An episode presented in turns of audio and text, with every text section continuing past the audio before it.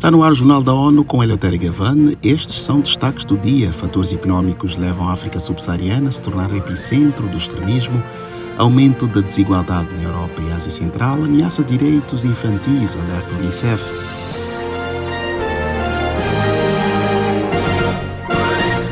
A África subsaariana é identificada como sendo agora o epicentro global da violência e da atividade de extremistas. O Programa das Nações Unidas para o Desenvolvimento, PNUD, publicou o estudo Jornada ao Extremismo na África, Caminhos para Cortamento e Retirada, apontando pressões económicas como fator central para o tipo de violência.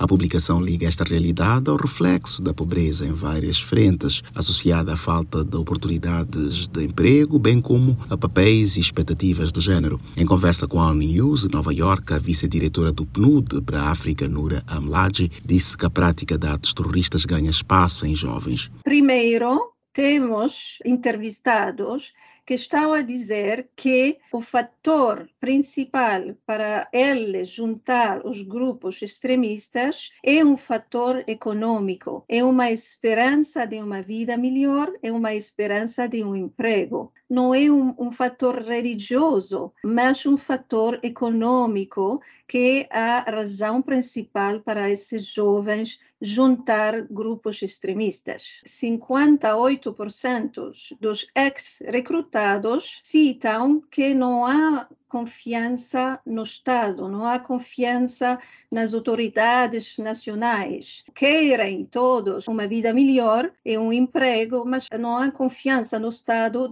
para dar essa perspectiva positiva para o futuro. É mesmo uma quebra do contrato social.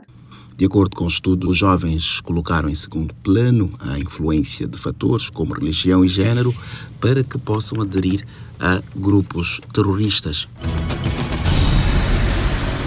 A quinta Conferência das Nações Unidas sobre Países Menos Desenvolvidos foi concluída na quinta-feira com líderes adotando uma declaração política que celebra o programa de ação de Doha e reforça o compromisso com a implementação ao longo da próxima década. Os detalhes com Mayra Lopes. A iniciativa foi adotada no primeiro encontro da conferência, em março de 2022, em Nova York. O evento realizado nesta semana em Doha reuniu cerca de 5 mil participantes, incluindo 47 chefes de Estado e de governo.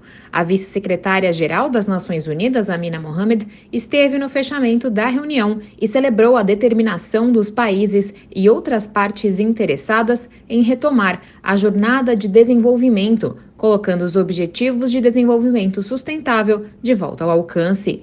Da ONU News em Nova York, Mayra Lopes. Para a vice-chefe das Nações Unidas, o Programa de Ação de Doha representa um plano claro para recuperação, renovação e resiliência nos países mais vulneráveis do mundo.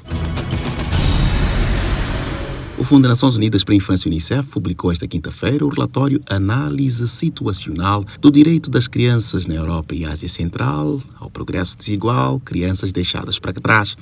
O documento revela aumento de desigualdades que afetam direitos infantis, a saúde e a educação e aponta medidas para reverter este quadro. O Unicef estima que atualmente cerca de 35 a 40 milhões de crianças estejam vivendo em situação de pobreza na Europa e na Ásia Central. A região também concentra uma das maiores taxas de crianças separadas das suas famílias e em casas de cuidados. De todos os países analisados, Portugal é o que apresenta 95%, a maior proporção de crianças nessa situação dentre as que estão a receber cuidados alternativos.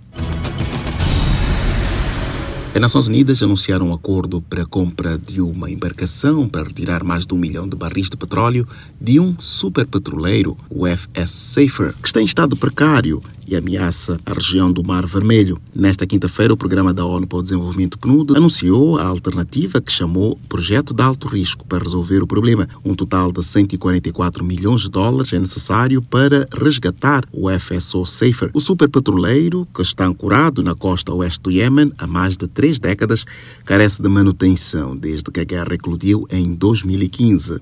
Na parceria com a Companhia de Navegação Internacional Euronav, as Nações Unidas pretendem uma embarcação de substituição substituição para remover o óleo a bordo do navio tanca.